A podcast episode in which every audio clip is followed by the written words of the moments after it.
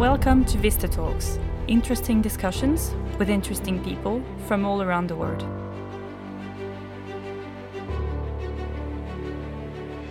Hello, and welcome to Vista Talks, interesting discussions with interesting people from around the world. I'm your host for today, Simon Hodgkins, and I am delighted and I've been looking forward to being joined in studio today by Lassène Garoge from Salesforce. Now, Lassène is a, he's a marketer, he's a, a technology enthusiast, a multidisciplinary when it comes to international uh, online expertise. He's got very strong content management, marketing, product management, and also analytical skills background. This is going to be a really interesting discussion today with Lassène. He's currently very busy managing an international cross functional team uh, and also lots of different projects on a day to day basis in his uh, large EMEA focus role at that global organization, Salesforce. Lassène, you're very welcome to the Vista Talk studio today. Thank you for joining us. Thank you very much for having me. Okay, so let's get on to the show. Um, Lassène, let's start by you telling us a little bit about yourself. I mentioned obviously your current role, but I know you've worked in a number of large scale organizations, things like Skype and Microsoft. Tell us about your educational background, a little bit about your career, and then bring us right up to what you're doing today. I'll probably tell you how I landed into that uh, into that environment, and it started really uh, with my appetite to work in commerce in general. And back then, commerce was not really e-commerce. It was it was a business off print, and there is uh, offline, sorry, which is printed, and there is uh, the, the, online, which really started. Uh, after my bachelor's, I started to work with uh, a blue chip company on e-commerce, which was Marcopoly and Alapage.com. Those okay. two e-commerce websites does, does no longer exist at the moment. They used to belong to Wanadoo e-merchant, which does not yes, belong I anymore. I remember. Very and big at the time. I had ch- the chance to work for just a few months. One was for referencing, one was for affiliations, and one was doing basically what Amazon started to do at the time, which was selling books, uh, CD, entertainment, uh, cultural content, and the other one was more like uh, furniture, lights, all those type of stuff for, for the house equipment. Okay. Um, I, I, I love technology from the very beginning, and when the online world become more and more matures, I felt something straight away. At the moment, we have engineers who build up e-commerce websites on their room they become very successful. You can quote that big e-commerce site that was sold very expensive at the time. It was like a, a record uh, money. PriceMinister, do you remember that site? That was the pre the premise of eBay yeah, yes. and so on. It, it, you're, go, you're, going back a number of years. Ah, yeah, it is. And um, and um, and I felt straight, straight away, where do I want my career to go? And I knew something that at some point that market will be a bit more matured and then we need some experts to be educated to structure them to take it to the next level so that Burl exploded and then there is a need of rationalization into the market. You saw this trend very early on then. I mean, that's why you had this interest in e-commerce and True. obviously influenced your career choices then, I suppose. Totally, totally. Yeah. And uh, and then I decided to to have uh, to make at the time it was not called master, it called DESS, which is a master two in France uh, the way how they call it, uh, it, it is definitely uh, one of the things that I, I have a, a, strong desire to join. I was very fortunate to be selected and to join that school. after that, I had a, a, small time at Dell, and at Dell I was a, a EMEA content producer for a few months where I had the chance to manage their uh, EMEA part of the site. That experience was a blast. That opened me the door to the world in a sense that I was before nationals, France market. That was purely like in-field marketing manager, if I may say. And and now it's oh, hold on, there is a world out there. So I wanted to stay internationals, and therefore I decided to make the move in London, from Paris to London. Uh, and, and, Dell at that time, I remember, was a that was the was only huge, way to. It was a machine. I mean, the, everybody, enterprises, individuals, we were all buying Dells back then. You know. And at the top of all, at the time, the only way to buy Dell was at Dell.com. Right. It's not like today where they open up to other channels. So it was very strategic uh, role, and I'm very thankful for uh, to Dell really to have had the opportunity to to to uh, make my teeth over there. Really, I started on that company as not as a strong expert uh, with everything that entails. So eh, very energetic, but I was making mistake as well. uh, but then, at, uh, arriving in London, I started to, to work for LexisNexis, and they are a pure content providers. So it's different from content marketings. They make revenues based of content. So sometimes you know content doesn't goes well because at the end of the day you see the revenue declining before your tools telling you something goes wrong. Right. And you know that was an issue And with the it's content. real time measurement. There's, Eh, no, there's nowhere to hide in that game. Yeah, and you don't want the guy on the field to call you to say, hey, I have an issue with that revenue. Can you check your system? Something is not working well. So I stayed over there for probably more than six years. Okay. And, and, and then I joined Skype.com. Uh, and that was content marketing, Skype.com, 32 languages. Uh, in the midst of the integration and acquisition of, uh, of uh, Microsoft. So they moved the headquarters from Tallinn, Estonia to London. And, and we have some my first boss was initially in, in the US, and then there was few reorg, um, and then subsequently I, I started to, to join uh, Salesforce. Okay. And at that time in in uh, Skype, I mean, I think everybody at this stage has used Skype. You know, people use it now to connect internationally around the world. And there's, there's lots of alternatives to Skype now, but Skype's still as prevalent as ever. And with its Microsoft integration now, it's becoming more and more involved in, a, in an enterprise mm-hmm. environment. so, I mean, a fantastic journey to be involved in. And of course, that brings us right up. Thank you to your current role this uh, large scale sort of EMEA focus that you have in Salesforce. So I'm wondering, can you just maybe tell me a little bit about your role today in Salesforce? Because it, it's quite broad. You're, you're in, involved in lots of different areas. So maybe just give, give our audience a sense of what you're involved in and what you look after for Salesforce. Because Salesforce, it's one of the biggest you know companies in the planet. It's the SaaS leader. It's uh, it's known as the, the number one global CRM player. Everybody knows the brand, but you play a very important strategic role in there. So can you tell us a bit about that? You need to look at Salesforce uh, not only as the size of it, but at the speed of growth. Right. Salesforce having an issue at the moment, which is they are growing very quickly, and therefore, content team that get organized locally and in HQ does need a bit more of, of, of more um, a, stronger coordination. I will say they were doing a great job. They're doing a great job. They are really fantastic at uh, what Salesforce is doing, but as we scale, we need to be prepared for a, a more wider uh, holistic view toward what we are doing across EMEA from a content perspective. And it, that's what I'm looking at at the moment. It is looking at the prioritizations, the alignment of the resources, what the best tactic and the best practice that we can apply to be very, very effective uh, to the market. And at the top of all, Salesforce is still scaling and growing. We are hiring at a pace that uh, it's rare to see for a company. Um, what will happen when we're going to increase the team uh, and we are going to have more people to be integrated, how we're going to be able to cope and to manage that. There will be so many stakeholders to take in consideration for, for content. And one of the things we don't want to do is to have everyone creating content on silos uh, for different purpose and not being well aligned uh, accordingly. But there is as well a challenge where you want to be aligned with everyone, but that's the best way to get the content out because you have so many people involved and then you don't get things you don't get things done. So there, there is some mechanisms that you can do to uh, to put things moving forward. For instance snackable contents. Uh, you cannot have a heavy operation with a heavy uh, validation process uh, behind that with structures uh, organically that uh, will be uh, unbearable. So i'm looking into that I cannot tell too much about what's coming up and all the key initiatives because obviously what I'm working on will come out at some point, and course. therefore uh, I'm going to spoil spoiler alert.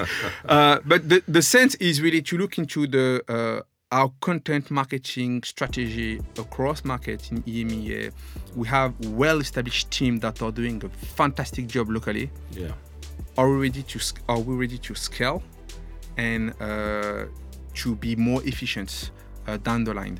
And that's those questions that I'm looking at. Okay, and uh, th- thank you for sharing that because you know, when we see we see Salesforce from the outside, and it, it, I mean it's huge. I mean, I was looking at the recent Dreamforce uh, convention. Oh yeah. I mean, you guys are going to need your own city, if not your own country, at, at this stage, because I, we're running out of places that you can all fit in. You're bringing places to a standstill, and it's, it's fantastic. There's a such this there's a global buzz around what's happening at Salesforce. And obviously, aligning that content globally is, is very important. Um, The good thing with Dreamforce though is that uh, we do these. Salesforce does these giant events yes. in San Francisco. They they get a part of the city totally blocked just for Salesforce uh, during the time of the event, and, and people come and, and, and engage, and there is a lot of things happening. But we do as well some.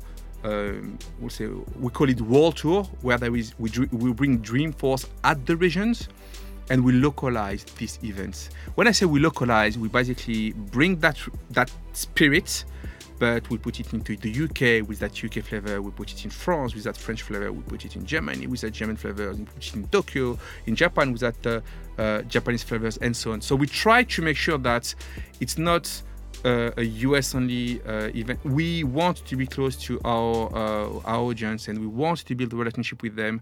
Uh, we are available. We are reachable. We are palpable. Uh, we are there. Okay, and I suppose that you know bringing the essence of what Salesforce is to that local audience is obviously really helped by those activities, and and very central to what you're doing across EMEA. Now let let's move it on a little bit to. Let's talk about social media. You've mentioned it a couple of times now, and we, we see that you're obviously active on social media. Uh, you've talked about this in the past, and I wanted to sort of ask you a little bit about building relationships with customers and your views, Lassen, on how you see the role that social media plays. Now that you you can look at that from both a business perspective and, and from a personal perspective too. So, what are your thoughts on social media and how that how that role is playing out? You know, it's changing rapidly. What are your thoughts? But th- there is a, a common point, whether uh, a common element, whether you do that privately or for your personal brand or for your private company or for your company. You have to be present. And the fact that you're present means some duty, some work. You have to get the content out that will be engaging and entertaining. Um, and that's probably one of the main reasons people get into social media. They get some snackable content and, and then they get some easy information. They learn something in a quickly manner, in a seamless manner. And sometimes on the go, they work on it and they look on their phone. Um, you can reach now as a business your audience while they go to the dentist that's that's a true fact. Back then, you have to go to your laptop, working hours, nine to five, and that, was it. Um, so the common ground is really we have to be available, and when available, we have to promote content in a regular basis, in a regular cadence. A brand that fails to communicate on on social media and their channels um, too often might be spamming per, um, perceptions but not enough might be just mm, they're not going to come i'm not going to follow them. It's not important. Okay, not interested enough. the, the, the other thing to build a good relationship is regardless of all those marketing techniques that we are building uh, we need to be authentic genuine. And that means that sometimes while we are in a corporate environment and true for the corporate and it's going to become the trend more and more as we as, as time goes on where we get this content well polished well prepared and people wants to have genuine behavior. We know there is human behind behind those corporations that speak truth and speak about their expertise and their passions. And speaking on that truth, because I, I did want to bring up the the, the ohana, Oh, uh, yeah. the, the Hawaiian word for uh, you know the the intentional family. I know it's a big thing within the Salesforce community, but basically your four core values there at an organizational level it, it's trust, customer service, innovation, and equality. If I have those four correct.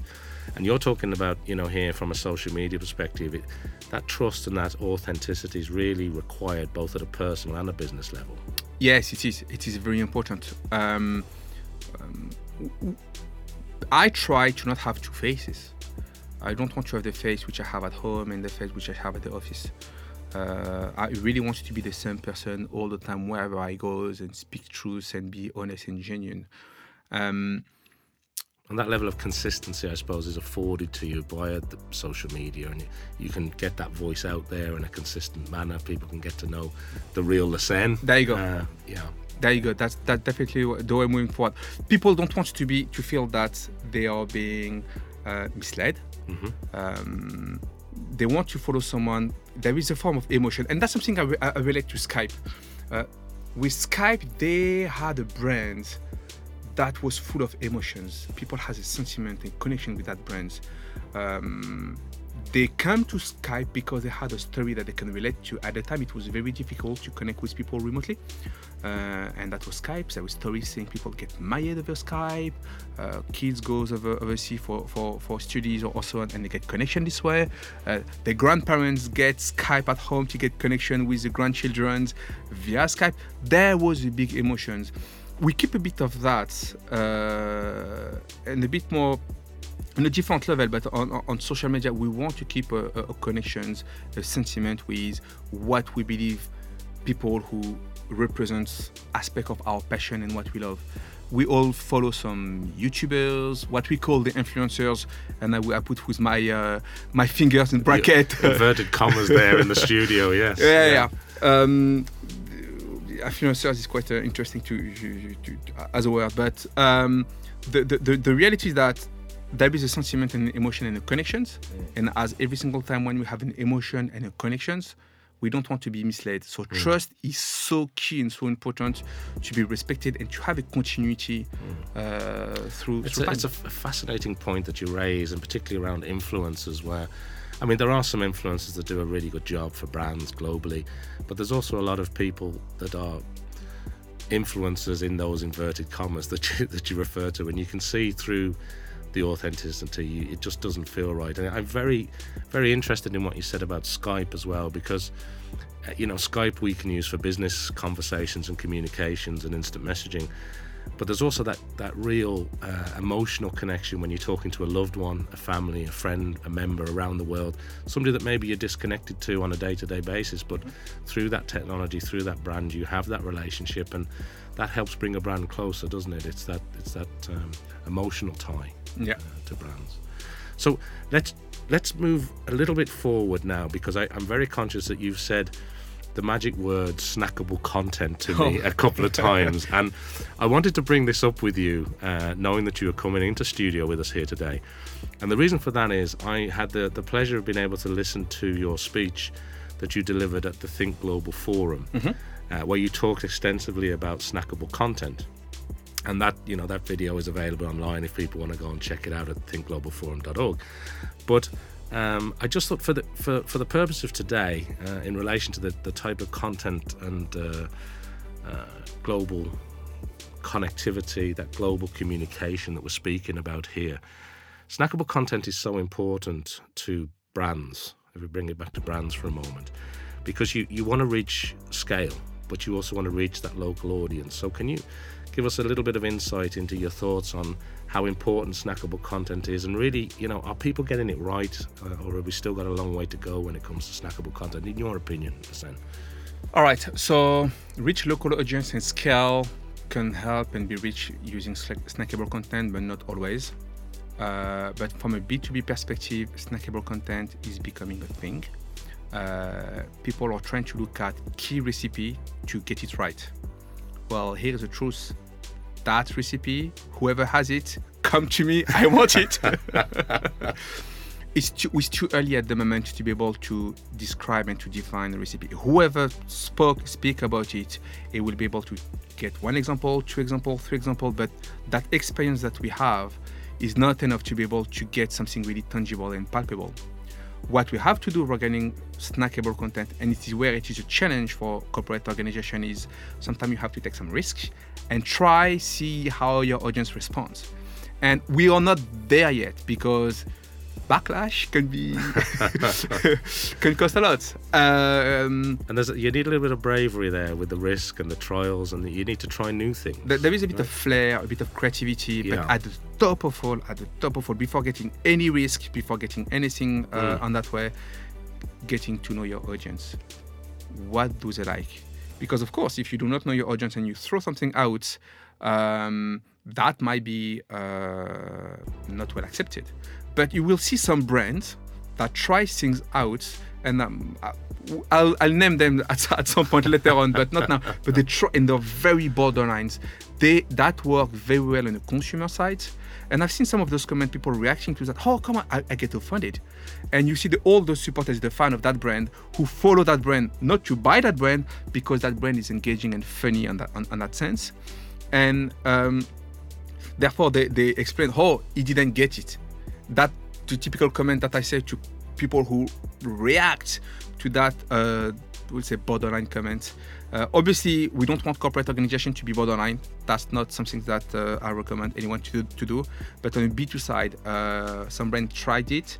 It has worked well. They build an audience base and uh, it's depending on your targeted audience. Uh, but in a general sense, you want to try snackable content for a specific purpose, but you want to get engagement.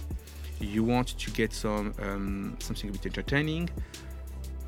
You want to convey information. That information you need to educate. It's like with kids, right? Nowadays we are talking about the skill not being sit down at school and listening to the teachers. It's learn and play. You want to feed them information via entertaining them in the meantimes uh, those techniques that you want as well to apply on social media with your snackable content when you want to throw something out that will be uh, memorable. Okay.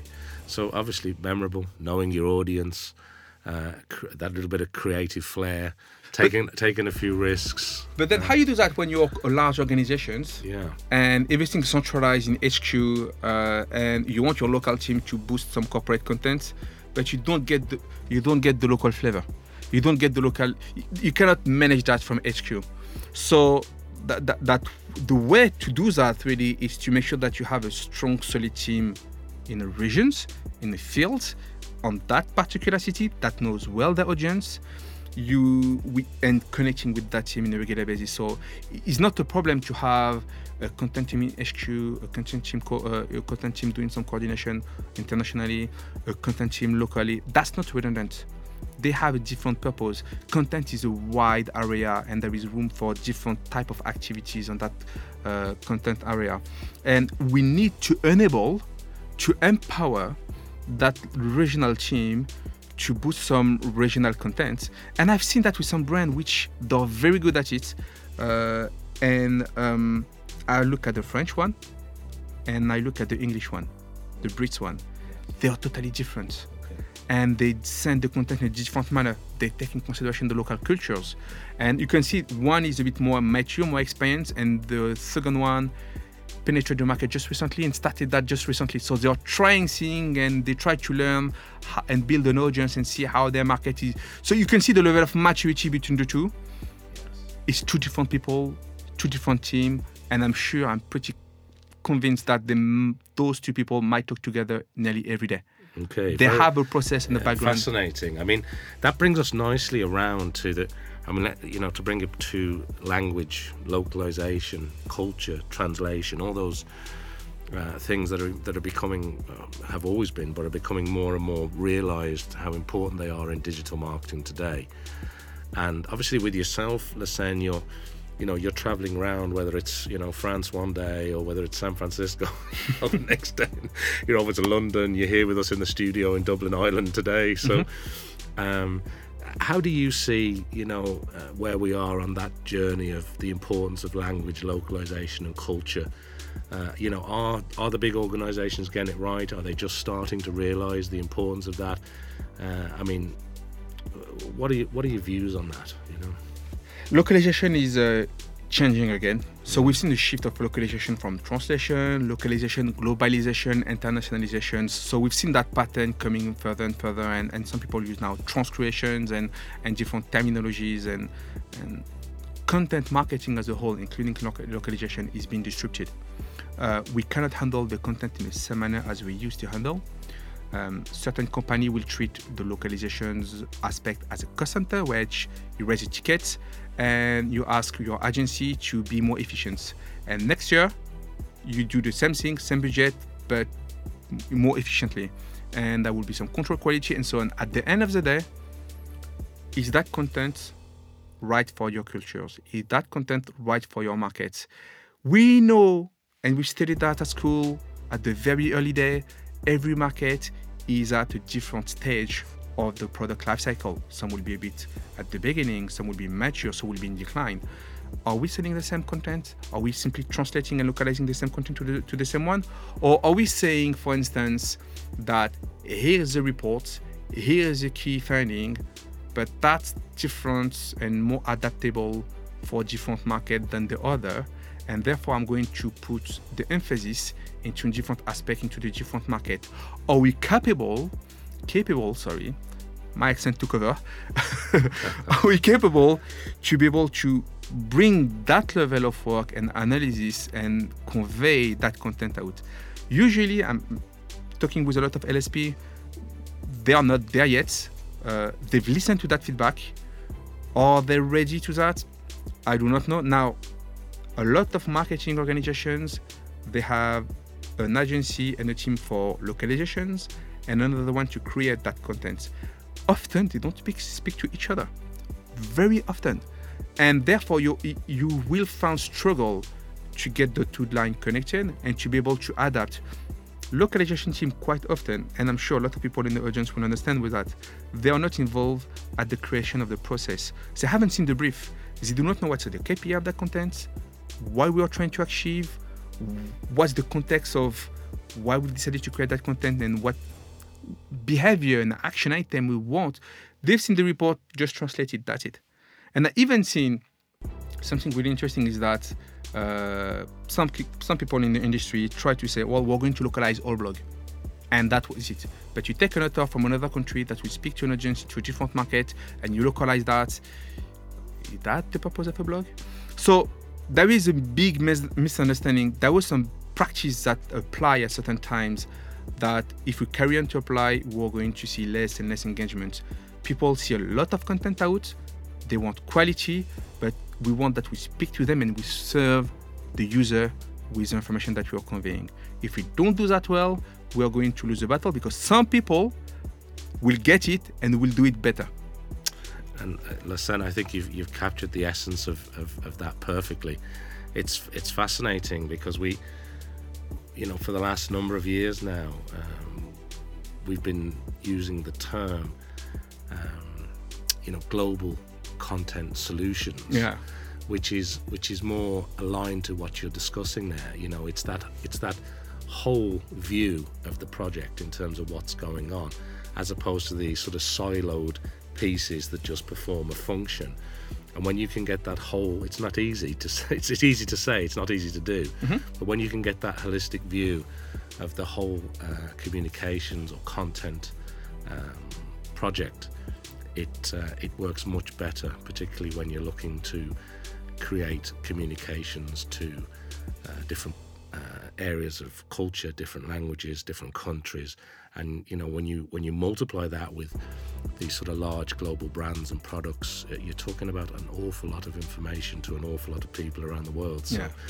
uh, I can really understand the, the points that you're making there. And that that brings me nicely on to I suppose something that you could argue is somewhere between a buzzword and the future and that's this uh, artificial intelligence. And while I have you here in the studio today, I wanted to get your views because you're really at the cutting edge of this this content change, this this change in the marketplace, and you're you're working this through with your current organisation. And I wanted to find out about, well, obviously you, you know about uh, uh, the artificial intelligence Einstein that Salesforce are doing, mm-hmm. uh, and how big that's become very very quickly.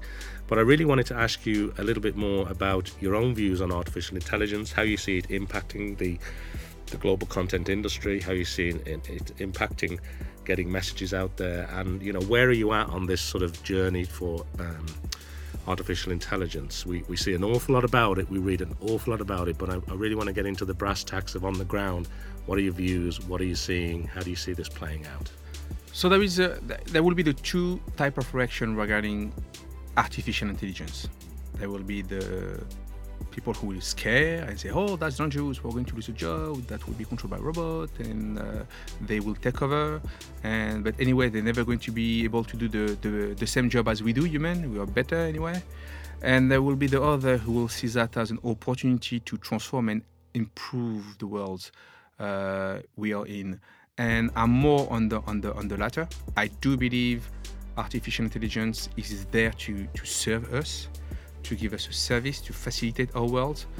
Uh, in content marketing, it's definitely going to help us uh, better. Um, a good example on the analytics side. Yes. So whoever is capable to get analytics in a very quick short times about a campaign or content theme they use across channels to understand I put so much money on that, I put so much time on that, and I will be able to get right away my returns. Usually we have to look at this report on that uh, dashboard, this one on Excel. I will do my uh, pivot table.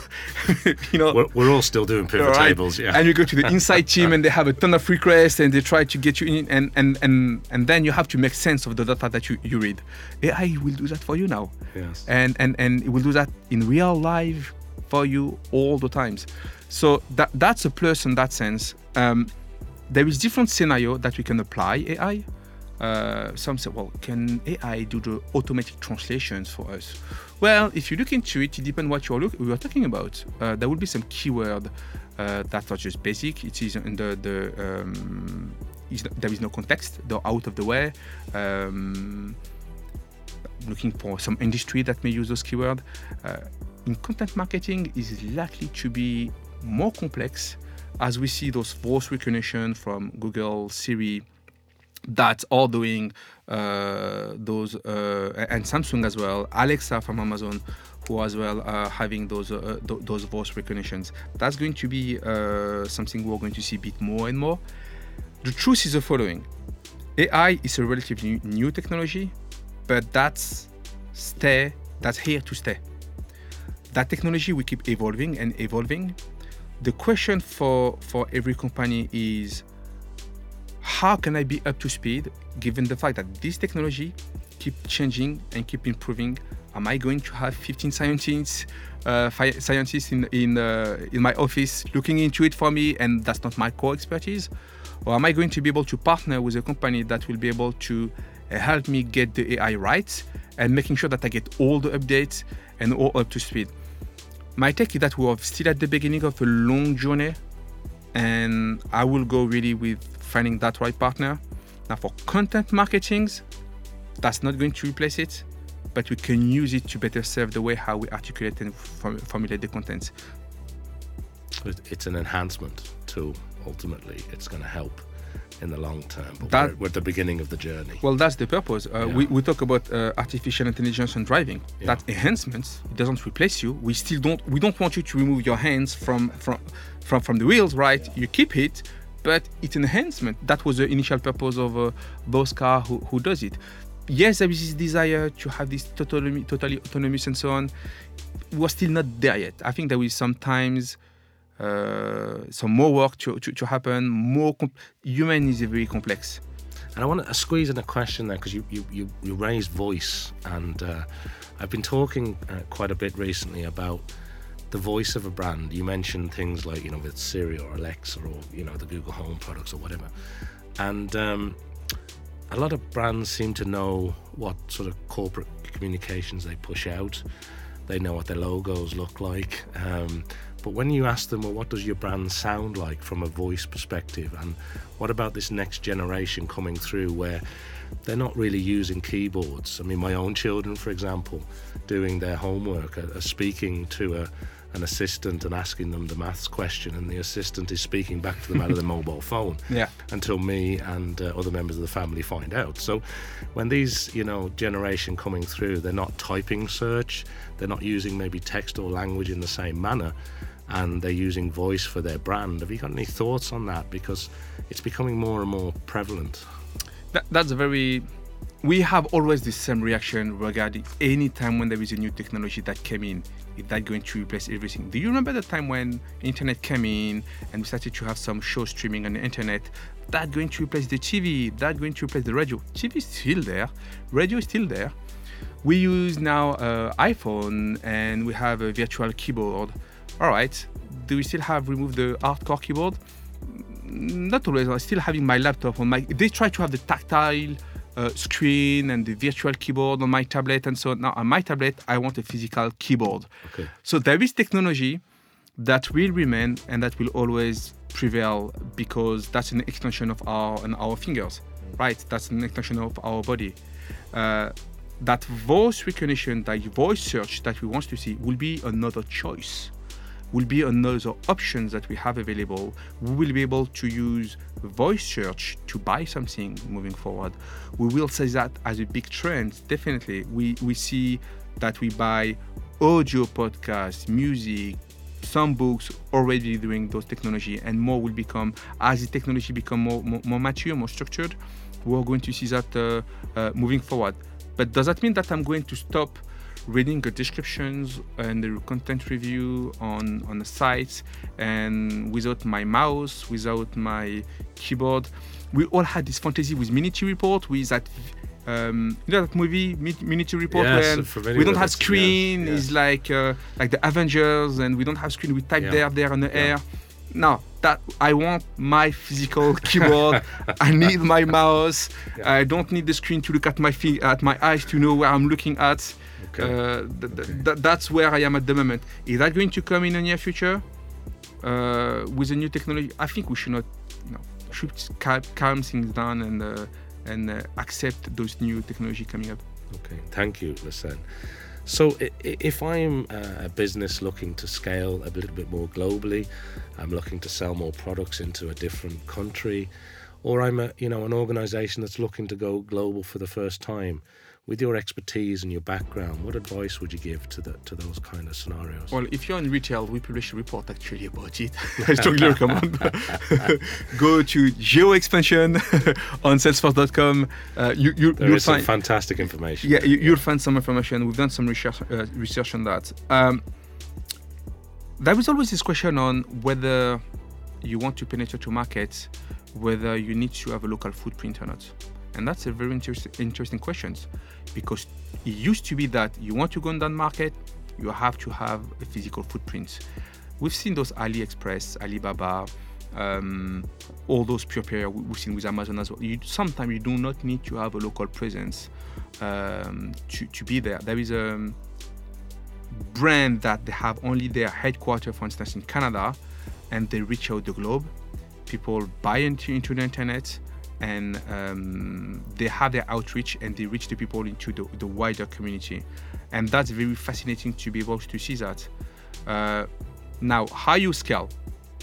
Well first of all start with the market which is the closest to the one you are. Uh, you may look for a market who is having the same maturity in technology maturity in a level of culture that they are ready to get with your product. Um, but you will see some markets which already jump some level of technology. We can talk in Africa where they don't need wired connections. They go with mobile payments. Do they need a credit card? Do they need a debit card? No, they pay right away mobile phone. And, and that was a big buzz and a big growth over there. So uh, there is a need to know your audience and to know your markets. Um, but to play it safe, I will say, let's say you want France, you've done well in your markets. Try to look at where is your most homogeneous market, try to have a vir virtual presence, uh, see how it works, and then if it picked up, get a local presence uh, and goes on with it. It is very important from a content marketing perspective that if at the beginning we outsource via agencies for uh, for being pragmatic, um, it is important that once we have a strong, solid audience base, that we start building up the team locally. Trust that people that will take a decision and that will make the right analytics. If you get a content manager to do that job, make sure it is someone who loves the analytics, who breathes the analytics. I'm seeing sometimes in industry um, a lot of journalists background, which is great. They're great for content, great, but sometimes some of them that I've, I, I met will have some struggle with the analytics and they have to learn and transfer their competence and they get the skill and that's fantastic and that's great. Uh, look at someone who knows how to monitor performance how to monitor when you make a change to an existing content for instance you want to a b test a piece of content you know it costs you so much money. What's the return on that? What's the cost per change compared to value. And there is some ratio that you can put that together and to understand uh, whether that change was worth it. Excellent points, uh, listen, thank you. Now, before we close off today, I did want to ask you if there's any other projects or areas that you want to share with our audience today. I mean, you're a, you, have got an awful lot of expertise. You know, are you writing a book? Uh, what's happening? what's happening in the future for Lucene? Tell us, tell us a little bit, or share with us anything else that's that's on your radar right now. Uh, but for, for, that, I would say probably. Oh, really? Um, okay. We will. Uh, but for, for, for the moment, I have few few desire, few projects that they are still at the very early stage. Um, I'm not yet ready to speak up about uh, those projects. I need to free up a lot of times sure. uh, to be able to get those things uh, through. But uh, there is few projects so, that yeah. I have dear to my heart. What, one of the things is really um, when you acquire a specific knowledge, I don't want to keep that. I think it is important for me to be able to give back mm. to the people uh, and there is different way to give back. Um, there is definitely via social media, snaring some of the knowledge that I have acquired on the moment and commenting some of the things and the actualities. Uh, but there is as well uh, transmitting that knowledge into more uh, structured manners. And there is getting more experience uh, and getting your teeth, your teeth uh, done into different area I've said too much and not enough many times just well, to keep the suspense. Well, I'm conscious that you've also taught at the university in Paris. You've taught on e-commerce. You, you know, you've you've sort of hinted at a potential book in the future. So it sounds like you've got an awful lot coming down. So we must stay tuned to see what's coming from your your side of things. Hopefully, we'll have chance to talk about that uh, at some point in, in the future. And um, yeah, yeah, that, very busy. Yeah. Okay. Listen, you know, I want to say thank you for sharing your information, your insights, and your knowledge with us here today at Vista Talks. It's been my pleasure to have you in the studio with us today. So thank you so much. Thank you, Simon. It was my pleasure to, to come over, to be able to have this uh, nice uh, conversation. And I'm definitely uh, subscribed to Vista Talk and uh, listening your, your podcast. We certainly appreciate it. Uh, I've seen some uh, great name in the in the list already. Uh, and I'm looking forward to see uh, the the one coming after me. Thank you, Lucene, for your kind words. It's been an absolute pleasure. So thank you, and uh, that brings us to the end of today's uh, show. Uh, thank you for listening today to the discussion here in studio with Lucene Garoge. Be sure to tune into the next episode of Vista Talks for more interesting discussions with interesting people from around the world. You can find all of the Vista Talks episodes at vistatalks.com and they, of course, are available to listen to on all the popular podcast platforms. Vista Talks, interesting discussions with interesting people from around the world.